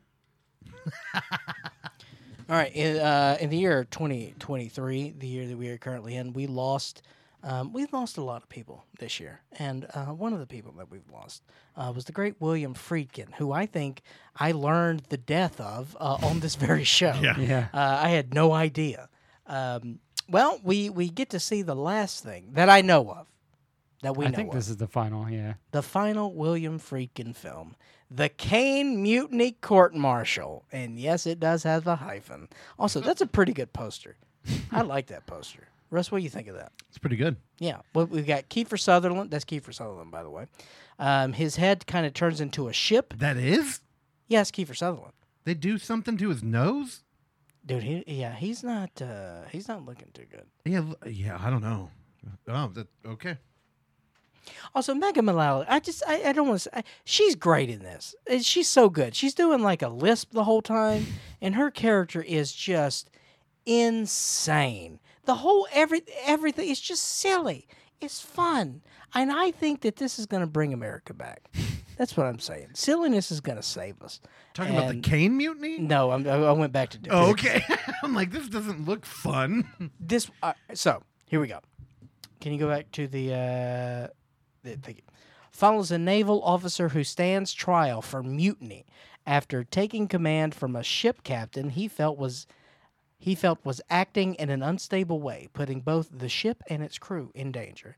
This movie is about as straightforward as you can get. We open up titles, credits. We also get sort of the military. If you ever watch the show JAG on C B S, you know, you hear, you know what I mean? You get that sort of yeah. military drum line. Yeah. That's what we open up. It's pretty good. And it, it's it's uh, we're at the naval headquarters in San Francisco, California. This place this takes place in San Francisco, California. And we open up. They apparently they had a courthouse at the damn naval headquarters. How convenient is that? It's pretty tight. We open up. And we got uh, what's what's the what's the guy's name? Uh, you see him. He was, I think. I don't know. Mer- Jake Lacy. Jake Lacy, you know who he is. You've seen his face. I think he was in The Office for like four episodes, and then he he was like the, the he was like he he was like the new Jim. I think that's what he was. Hmm. You know what I'm talking about? You seen it? You know who that guy is. Mm-mm. You've seen his face. He was also in uh, what's that show? Rampage. What's that show on H B O everybody loved? Oh, dude. White Lotus. He was in White uh, Lotus. Yeah. Yep, never watched that yeah. either. Yeah, okay. Well, he's also got a good face of like, oh, this is a guy I don't trust. Um, handsome white guy. You know, kind of falls in that category. Wait, there's a character, Kiefer? Kiefer? There's also, oh, look at Kiefer Sutherland's name. Yeah. Queeg? Queeg. Queeg. Captain Queeg. Dude, they say Queeg so much. It's very fun. All right, here's the deal. This movie is very, very, very uncinematic. Oh, okay. I mean, it feels like it's... in the courtroom, it feels more like a movie. But the last scene, we go to like a hotel party, which I'm going to be honest is the best scene in the movie. Uh, it feels like it's it's on C B S. I, honestly, this whole thing feels like it was shot for C B S television. Mm-hmm. Okay. Um, and but that's okay because at the end of the day, what are what are movies? Movies are stories, right? And yep. stories stories have to be told. And you can tell a story in several different ways. You can absolutely tell a story uh, through the visual medium. And that's where you put your focus and your time. All right? We yeah. talk. That was tight. It landed right on my computer. It hit a little ricochet. That was very nice. I flipped a bottle cap. This does not do this. This focuses more on acting and writing. Both are excellent in this. Um, this is just a great, straightforward courtroom drama about a naval officer who was in a storm, and the crew didn't think that he could handle the storm, and he was relieved of his duty, and he's like, uh, you can't do that, dude. Uh, that's mutiny. And they're like, well, I'm going to court-martial you. And you're like, fucking court-martial me. And that's what happened. Took him to court-martial. And...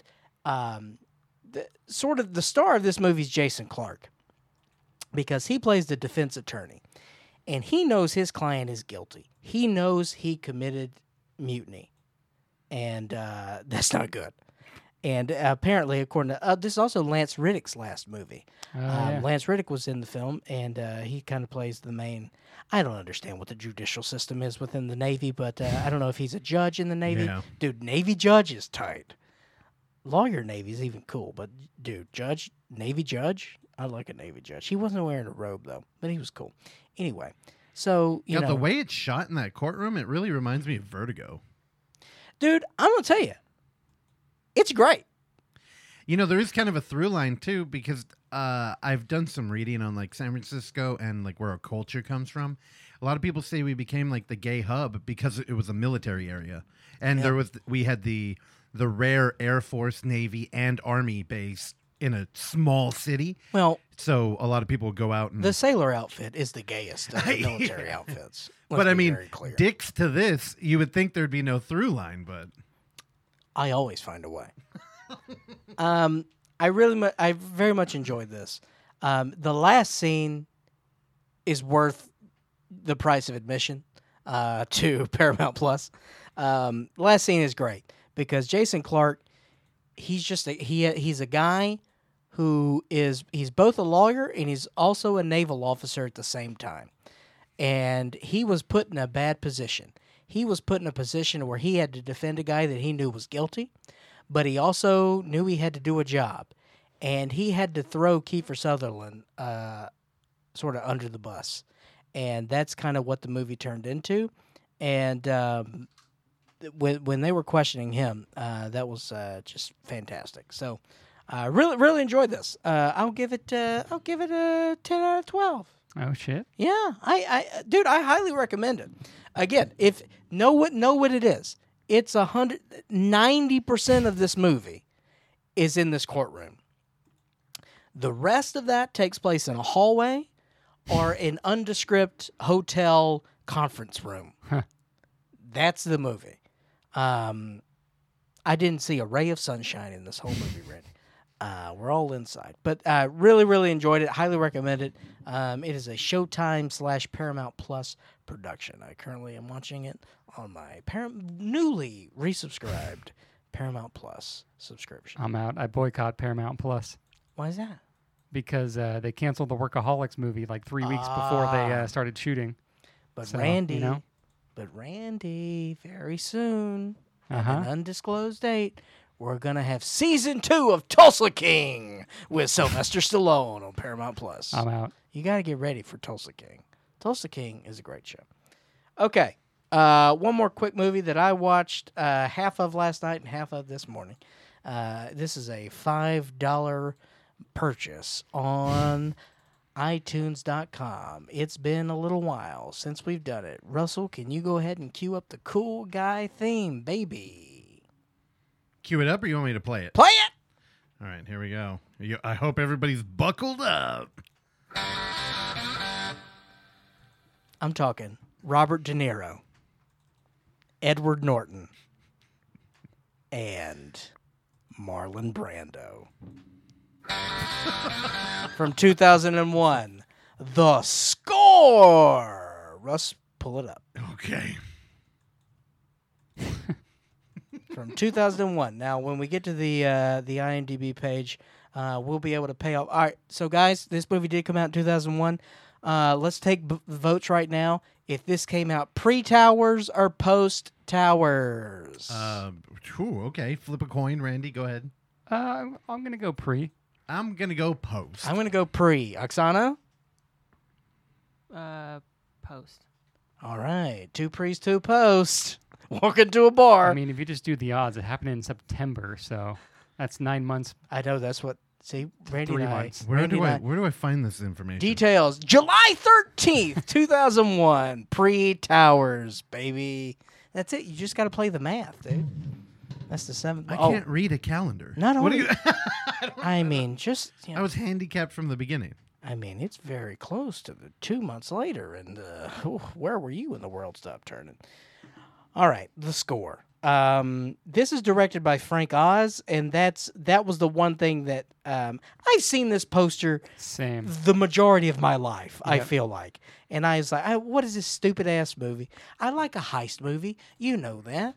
Uh, Randy's, I assume, is a Rafifi guy. Oh yeah, we talked about it on Three Friends like six years ago. Yes, we did. That was a very long time ago. R I P.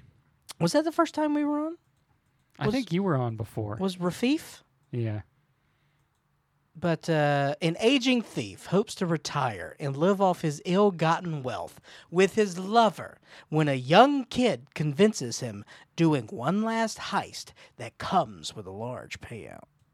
Well, that's not exactly true, uh, because I would not describe Marlon Brando as a young kid in this movie. Marlon Brando is enormous in this. Well, I mean, th- we got Fat Brando. Well, this is two thousand one Brando, so he's he's a big boy. And he's doing a French accent. So it's and also he's wearing like muumuus and kimonos, and he's hanging out in French baths. Yeah, oh, there he's wearing a. He looks like Inspector Gadget with a top hat. Um, he looks like what, what's his name from? Uh, he did Family Feud before. Louis Anderson. Louis Anderson. Yeah, that's what he. Dude, he looks so big. But it's I don't know. He's fun and um, so. The movie takes place in Montreal, and they're uh, they're they're going to steal this uh, invaluable, uh, bejeweled. What do they call it? I keep calling it a shillelagh, but it's more of a, a, sept, a scepter, um, a jeweled scepter that uh, Marlon Brando thinks he can sell for thirty million dollars. Hey, he goes in and out of his French accent, by the way, and so. Um, Uh, Robert De Niro plays uh, the the the old uh, thief there, and uh, Edward Norton comes into play. Now, I like Edward Norton, but I, I don't know. I feel like he's a nut, Edward Norton, because this guy, he's in the movie. He's playing like a handicapped guy, and oh, that's really? His cover. His cover is, is playing a handicapped guy who works the night janitorial shift at this place that is housing this uh, bejeweled shillelagh. And everybody loves him. He's like, hi, hey, he's doing that. The and they're whole dropping movie. Toothpicks on the floor. And yeah, like, forty-seven, forty-seven. Oh, what was that movie that he did recently where he was playing a... The Hulk. Glass Onion. A, uh, no, this was like maybe six years ago. He directed it, I think, too. Oh, that stupid noir movie? Yeah, yeah, yeah. God, that movie sucked a bag I never of saw dog it, dicks. But I know he's doing like a, a voice and a character there too. Yeah, I don't know. I think he's very full of himself, which is good for him. I like him when he's on screen, but yeah, I feel like if he was in this room, we wouldn't. Motherless Brooklyn. Yeah, that's it. Yeah, uh, Stinktown, U S A. And also, uh, yeah, so like I said, uh, this is directed by Frank Oz, who, I'm telling you, th- th- that's the reason why I wanted to do this. Uh, Russ, you know who Frank Oz is. He's the voice of Yoda. Oh, okay. And uh, he's also, you know, directed a lot of uh, great movies, uh, great comedies. Um, he directed The Dark Crystal, Muppets Make... Muppets Take Manhattan, Little Shop of Horrors, Dirty Rotten Scoundrels, What About Bob, The Indian in the Cupboard, Bowfinger, The Score, The Stepford Wives, Death at a Funeral. Oh, he did uh, Derek DeGuadio's In and of Itself. Oh, weird. Anyway, Frank Oz knows what he's doing. This is about... as basic of a heist movie as you could possibly imagine. We hit all the damn tropes in this. Um, it's it's the last job. It's the last score. You got to help me out. The mob's after me. They're you know they're running in sewers. Um, with the sewer boys. And then they and uh, th- man, every movie could use the sewer boys. The sewer boys would help every movie. I'm convinced of it.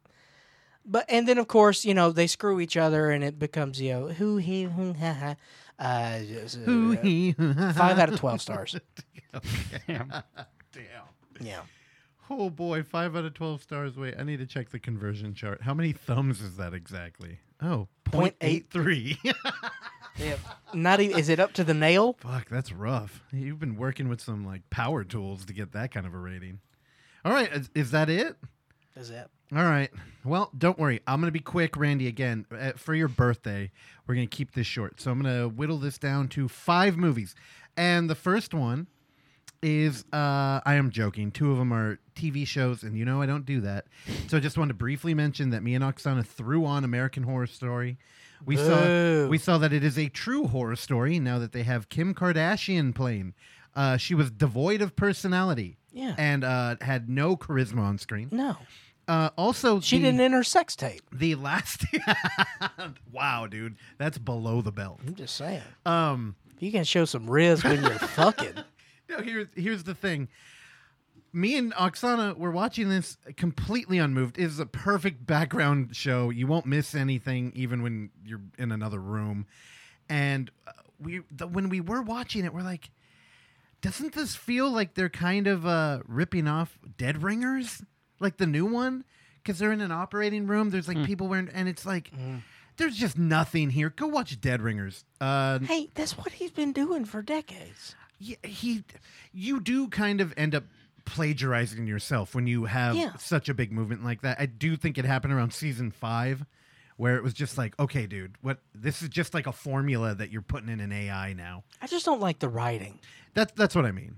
Well, it it's. Uh, He, you know, he kind of invented the the style, like the kind of mixed bags of genre, like horror. It's always style over substance. But there's nothing, we're not building anymore. And I don't know, I've not been with the show, and I kind of pop in to have these kind of takes every now and then. I'm like, am I going to hate it? I probably will. And then I watch it, I'm like, oh, I definitely do. Yeah. Uh, I watched another show that I'm not a huge fan of, which is disappointing. Because my favorite director, whom I don't actually talk about that much because y'all jumped on the bandwagon, you know, I, you probably heard of him, John Carpenter. He has his new show, uh, Suburban Screams, oh. which is weird. I was like, oh, John Carpenter's doing a show. Oh, I'll watch a, it. That's a good poster. Yeah, it's a cool poster. And you watch it, and you know what it is? It's it's my mom's favorite type of show where it's you get a real person. Big Brother? You have them in a room, you have two cameras on them, and you interview them, and they talk about like the ghosts that push them down the stairs. Boo. But it's fully reenacted with like, it, dude, it's almost like a movie. I don't, it's really weird. I don't like that. Also, it's definitely got the feel of John Carpenter's name's on there because he needed a paycheck, and yeah. he, he opens up the show saying a thing. And that is probably it. I would be shocked if he's seen the whole show. Did he score the music? I don't think so. That would honestly make more sense to me if they're like, hey, you want to be a part of a show? And he's like, no. and they're like, hey, want to just intro a show and put your name on it? He's like, no. And they're like, hey, want to do the score? He'd be like, oh, yeah, probably. Can my son come? Yeah. Like, yeah, that's what. So, you know what? I watched all of it, and I realized I retained none of it. Um, the first episode has a Ouija board thing that was kind of goofy and weird. Uh, I did recommend the show to my mom, though. I do think she will dig it. Yeah. So if you're if you like that kind of reenactment, not I, like true crime, but it's like ghosts, watch it. I mean, there's definitely an audience for it. Uh, then in the male, uh, we had a Kickstarter payoff. I'm sorry, the female. The female showed up and uh, yeah. a film by uh, Connor Nyan. I'm going to stick with that. Connor, I, I love you, brother. If I, hand, if I fucking ruined your last name, you're just one of many on this show. Uh, his movie, Chicken Surprise, came out. I Chicken got it in the mail. Uh, I completely forgot about it. We got a poster. Ooh, let me we see. got a Blu-ray. It's a thin case. Cool. I love it. Oh. Okay, Randy, you. so I saw there is a... um. That's beautiful art. All the Kickstarters, I felt like I knew half of them. Two discs? Two discs. Now, Randy, did you watch it? No, I have the link, but I haven't watched it yet. Okay. Um, the short, I will tell you, it's about a half hour long. Lot there. Um, Connor, I'm going to be following you, man. I think it looked beautiful. I like the color grade on this. I like the tone. And honestly, I like the premise. It was fun. Um, was it a chicken surprise? The thing is, there's two discs in here, and they're both Blu-ray. Mm-hmm. I don't know what the difference is. Mm-hmm. So, Connor, if one of these was like a, a special features thing or something's going on, let me see. It says uh, Chicken Surprise, two Blu-ray Indiegogo backer. I don't know what the difference is, Connor. So we're going to have to talk. I did talk to him already. He is flustered, as um, we learn a lot of indie filmmakers. The hardest part about their film is keeping up with the Kickstarter program that they did. Yeah. So he's deep in that, and I I I said a joke to him. I said, why the fuck didn't my poster or my Blu-ray come signed? And he responded with a picture of the package on my front door and said, oh, no, no, it says it got there. And I'm like, yeah. I don't know if you read. I was making a joke about how you didn't sign it. And he went, oh, dude, I'm so sorry. I'm just, like, buried in this stuff. So, Connor, I'm going to be coming for you soon. Again, for those listening, Connor's the one that he... uh. He sent in a voicemail, and it was mean. He talked shit about us. Do you remember that, Clark? Barely. When he shot Christian's movie, Girls' Night. Yeah. Yeah. Um. Anyway. Oh, yeah. Yeah. So, yeah, fuck you, Connor. Yeah, fuck you, dude. Um. Then I, uh, you know what? I'm going to go ahead and let the cat out of the bag. We have Ricky Umberger uh, this week for our interview, and we didn't really cover his new film, Project Eerie. I did back in the day when he sent us the original screener, and I thought it was part of the Fear Footage franchise. Yeah. It's not. Oksana, did you say something? No, I sneezed. Okay. God bless you. Um, yeah, I, I just want to say again, uh, I think everybody should listen to the interview. Ricky's fantastic, and it's my favorite of his movies, and I do I like all his movies, but this one is the best. I agree. And it's a Halloween film. It's a good anthology. Uh, one of the shorts in this is probably one of my favorite entries in any anthology. And not because it's like the most highbrow, well-crafted, but it is one of the most thoughtful, entertaining, and like, there's just, he's got heart in all this shit. And he pulls it the fuck off. And man, I loved it. Um, When's he going to do a musical? I don't know, but it would be a pretty gnarly. I can't imagine what kind of old instrument he would record it on. or like, or uh, perform it on. Um... Yeah, so listen to that interview. It'll be out on Thursday. If you had to make a Ricky Umberger hamburger, what would you put on it? A Ricky Umberger. Yes, a Ricky yeah. Umberger! um, then, okay, I do have two features. Uh, one of them I reviewed on Letterboxd, and it bothered Terrell because he said, Uh-oh. I told you this movie fucking sucked. Why did you watch it? Again, I'm talking about the BuzzFeed film, Dear David. Oh, I almost Jeez. watched this. One of the most uninspired posters I've seen in a long time. And let me give you a little bit of context. I watched this movie because I, um, every week, I try to edit a reel for Terrell out of Blu-ray Tuesday. And I inevitably, oh, it's the most fun when he's riffing on a bad movie. So I gravitate to those, and I... I you know, pull the movie, and I try to find clips to match it up as he's, you know, illustrating his disdain for these movies. And every time I'm like, you know, I know he's literally telling me why this movie's bad, but now I kind of want to watch it. I did this with Blood and Honey. Terrible film. It's it's really bad. Blood and Honey. And uh, that and teacher honey. who showed it to his class should be shot. Damn. Um, but Dear David, I was watching. I'm like, you know what? They're doing interesting things here. I think I'm going to watch it. Now, this one I did know. I, I was putting up Halloween decorations, and I'm like, I'll put it on the background. Uh, I ended up taking a bunch of notes because I do think that this movie was interesting in a visual way. Um, so here, let me read from I M D B. Now, what about Dear David Dol- Holtzman Diary? Good job. Thank you. Try it. We'll cut that out, and you can uh, do it smoother later on. Thank you so much. Um, Dear David, a man is haunted by the ghost of a boy named David who is trying to kill him. Good job. I M D B, that's good. Uh, except that you left out the whole true story behind it, which is baked. It, it came from a Twitter thread. So uh, an illustrator at BuzzFeed started tweeting that, you know, I think it all kicked off where he said, "I there's a ghost child in my house and he's trying to kill me."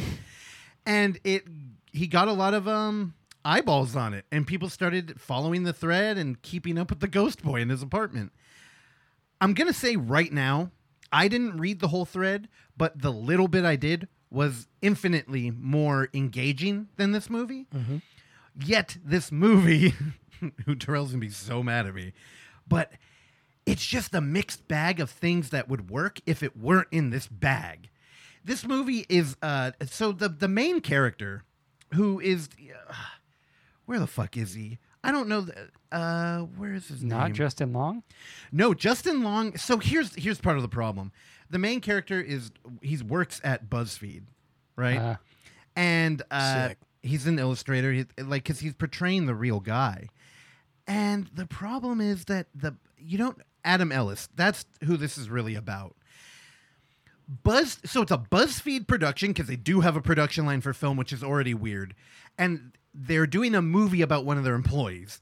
The employee at BuzzFeed, so when we're in BuzzFeed, it's one of these weird corporate things that Clark would be into where it's like, oh, BuzzFeed, we're going to have listicles today. And it's like self-aware and it's trying to be funny. And Justin Long is playing the mean boss there, like who's trying to drive the ship. And like, so he'll come over and be like, we need more of these. You're doing it bad. I mean, make some, sh- come on. And it's like they're doing an almost like evil impersonation of their own company, which makes me think that they're even more sinister in real life. I just, I don't know. It, red flags were coming up all over the place. So then Adam Ellis is a, he's a gay dude who's an illustrator who's got a drinking problem. Adam Illustrator. Huh? A what? Adam Illustrator. Oh, dude. Good job, dude. That's so stupid, Randy. And it took me a minute to like process it too, which makes me feel dumb. But he's drinking, and he his problem is that when he gets hired at BuzzFeed and people start commenting, and they're like, hey, great job, I love it. And then one person will be like, your art fucking sucks dick. And then he'll be like, okay. And then he'll go in there and be like, yeah, why don't you suck a fucking dick? And it's just like completely inappropriate. It would drive Rogan crazy. But he's completely turns, he, any negative comment becomes a black hole to this man. And, uh... it's so fucking dumb. This movie's about cyberbullying. There's a ghost baby. There's a ghost child who may have killed his dad or something. It's a pretty girl ghost mystery. There's a synth score, even though the movie does not... It doesn't fit at all. And I mean by synth, I mean like retro new wave. Like it's like... Like Drive. Yeah, it's weird. And... You know how we, we complain about... Justin Long's walking around in the office with a hammer? No, because he's barely in it. Although I would watch that movie. Um, you know how we complain about phone overlay? Like, sure. What do you do in a... Like, phones are such a part of our culture now. And this movie's about a drunk who's on fucking Twitter all the time. So what do you do? This movie's not shy. They just kind of lean into um, an opaque overlay. It's on everything. And you know what? It's kind of interesting. And they embrace it. They do a really annoying thing where uh, whenever we hit a new chapter beat, we don't have a chapter break, but we show the real tweet. Oh. So it'll be like, I moved apartments, and they'll show the real tweet, and then we'll move on. And it's like, we get it, man. But whatever. That's its thing. It, at least there's a style to it. You would never guess from the fucking poster, which just looks so goddamn. Look at that shit. God, it's a terrible fucking poster. Describe it to our listeners. Um, it looks like somebody took a real photo of a smiling boy and then put it through a, a filter in Instagram that makes it kind of like a digital malaise. It's so boring. It looks it looks like a nineties representation of what the internet's going to be. Right? It, it looks like an album cover that Randy would have bought in the mid-aughts. Looks very like Matrix Cody almost. Yeah. But yeah. It also looks like a first draft. Like, yeah. It looks like an indie production's like, hey, we got a cool poster, and it's like, don't give it to an artist. Like, there's no way that that should be on IMDb, but it is. Um, a creepy of a creepy kid and the dead pixels. Other Sign thing, it. so, like, also our main character is kind of at odds with BuzzFeed. Sure, aren't so, we all? So they'll come up and, like, Justin Long will be like, hey, man, be more relatable. And then he's like, be more relatable. That just means be gay. And mind you, he is gay. And he's having problems with his boyfriend, who Damn. is like the most two-dimensional, loving, supportive boyfriend ever. Yeah.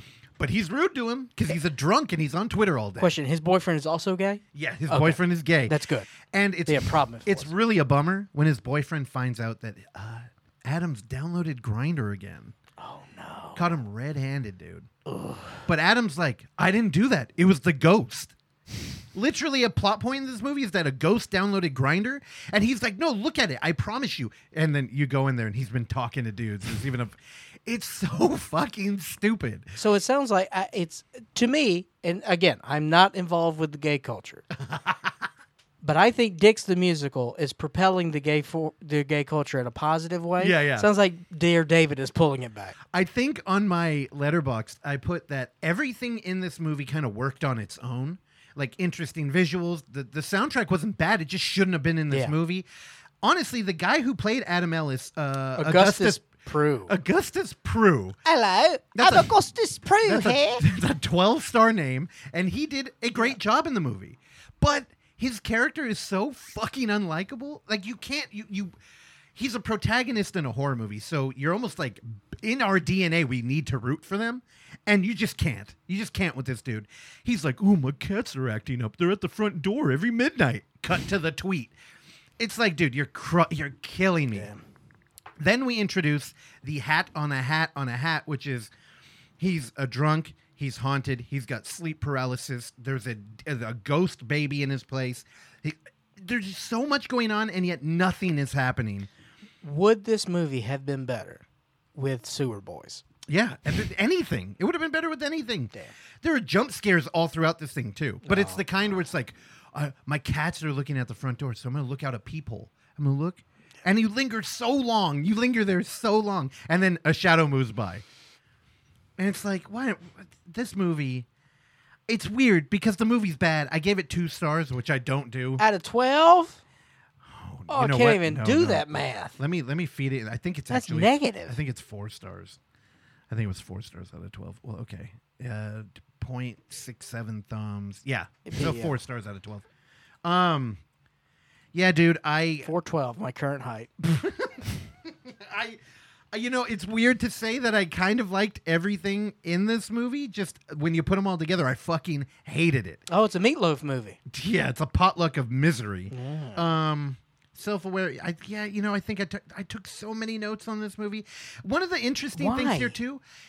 So my theory here is that this movie's about a drunk, sure, and that's it. But we don't really dive into that. It's kind of mentioned that he's a drunk. He has one friend, and she's like, "Oh, you know, under my mentorship, people will like you." And then he texts her a bunch of fucked up shit, and the next day she's like, "What you said to me last night was really fucked up." He's like, "It was the ghost. It was the ghost." And it's like, this isn't even a fucking horror movie. Also, he loves video games. Oh, yeah. So at one point... Madden? There's an... Inter- no, definitely Fortnite? not. Probably more Fortnite. Hell yeah. At one point, he becomes a character in a video game, but it's his life. Oh, and it's kind Danny of, Boyle did that already. Dude, it's kind of an interesting thing where he's like, I'm not in control. Somebody's controlling me, and he starts like lighting his house on fire. Oh, there's a moment where that he... Sounds cool. There's a moment where in sleep paralysis, he has a knife to his hand. It's on his wrist. And he's like... Hoo, hoo, and he's trying to get his phone. He's like, Siri, call call Susie. And it's like, can you say that again? And he's like, Siri, call... like, he does it three times. And then he goes like, Siri, call David, his ex-boyfriend. And it's like a moment. And then he's like, ooh, there's like blood coming out. And then he wakes up and he has the most pathetic looking cat scratches on his arm. And I kept thinking, this is about a dude who worked for your company in real life. And it feels like you're portraying him in a terrible light. Yeah. Wonder what he thinks. Well, the dude who's still very active on X now is like, oh, I don't know, I didn't watch the movie. Yeah. So I don't, who is this for? I don't know. Uh, don't watch it. But go watch the reel on uh, Instagram. Um... One more. Uno más. And uh, this one, again, shout out to listener Sam. He is the one whom you should curse for the twelve-star He's, rating system. He shall be known, moving forward from this day, as the twelve-star daddy. He's the twelve-star Sam. That he's the best kind of listener we got. Recommended a movie to me uh, via G Chat. This is where we're living. twenty twenty-three. Oh, I almost watched this. Dark Harvest. Um... In a small Midwestern town, a deadly annual ritual unfolds when the mis- when the mythical nightmares... Nightmare. Okay, let me just, you know... We'll take, take it a breath. I'm just going to try it That's over. Right. Just, gotta, just know, think of the sewer boys. I'm, okay, I'm going to channel them. In a small Midwestern town, a deadly annual ritual unfolds when the mythical nightmare Sawtooth Jack... Oh, my God. Sawtooth Jack. Sawtooth Jack. This is really hard when you can't talk and you're trying to do a podcast. Rises from the cornfields and challenges the town's teenage boys in a bloody battle of survival. This movie is a fucking mixed bag of genre. Genre.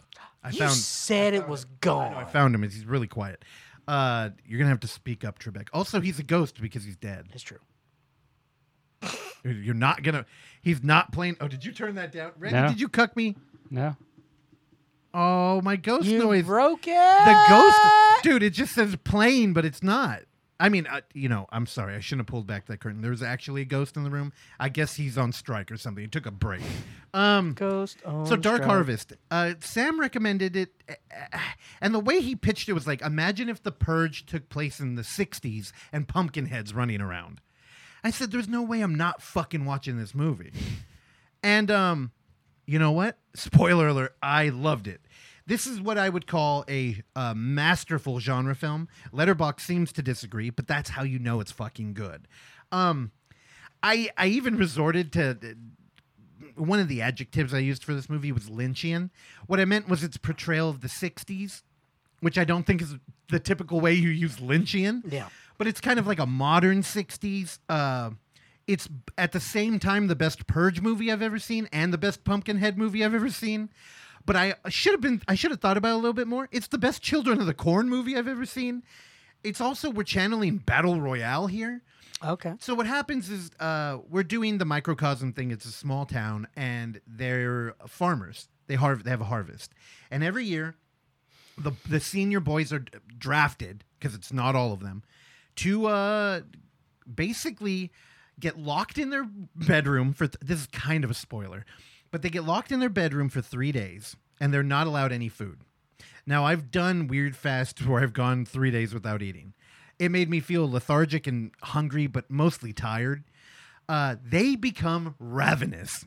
So what happens is they let them out and, you know, the idea is kill Sawtooth Jack. If you do it before he gets to the church at midnight, the next year will be a bountiful harvest. Also, he's full of candy. So if you kill him, Whoa. you can eat. What kind of candy? Uh, j- everything you want. I think that was the idea. He just... Ferrero Rocher? Yeah, he oozes candy. Hell yeah. And here's the thing. This movie fucking rules. There's gore. There's there's a scene where blood shoots out of a door. And it's a wide shot. And it shouldn't work on paper. But it is one of my favorite moments in twenty twenty-three uh, cinema history. I... uh. This movie is, oh man, you know, if you don't buy in immediately, just abandon it. Because if you don't, like, enjoy the weird sixties vibe, the weird uh, language, because they really stick to their that's, guns that's here. That's just what we're doing. Yeah, it's like, if you're not in immediately, just leave, because you're not going to get it. But man, the fucking Pumpkinhead creature. Looks good. Looks great. And there's a he gets a lot of screen time. So we're not fucking around here. Also, if you want... Here's the thing. I absolutely love this movie. I think I disagree with the message, though. Okay. Because we're dealing with a little bit of overthrow the system. Like, mm-hmm. It's what the movie's about. And you're a company man. And uh, I just think, you know, I don't know. I feel like it's a very pro- popular premise at the time. I mean now, not maybe yeah. in the sixties too. Uh, I didn't really think about it that much, but I'm like that. That's how much I enjoyed this film. I'm like, even though the message here I'd probably quibble with, I just I couldn't get enough of it. Also, this is Halloween that they hunt down Pumpkinhead, so it's a fucking holiday movie too. Um, I don't I don't really want to talk about it yeah. that much because I. I do think it's it's fucking enjoyable. We get a new gang. There's a little bit of Warriors in here. Okay. Um, it's such a mixed bag, but yet it works, which is odd because Dear David was the exact opposite.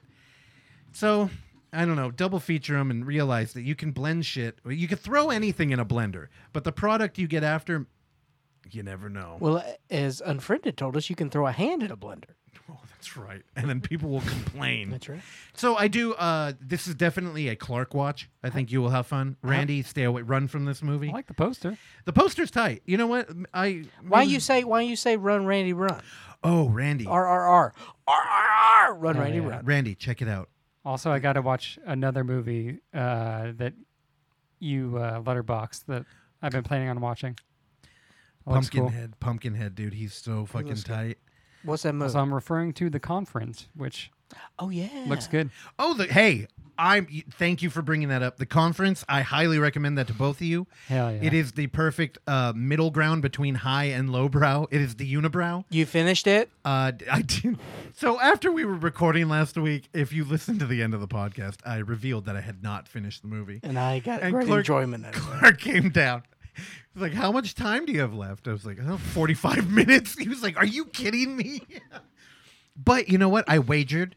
I, I put it all on black, and you know what? I'm all the richer for it. I love it. You know I love a gambler. Dude, it's fucking strong. And I would recommend that to, like, the uh, the artsy-fartsy Frenchman Randy, but I would also recommend it to the uh, sewer boy Terrell. I think both yeah. of you would have incredible time.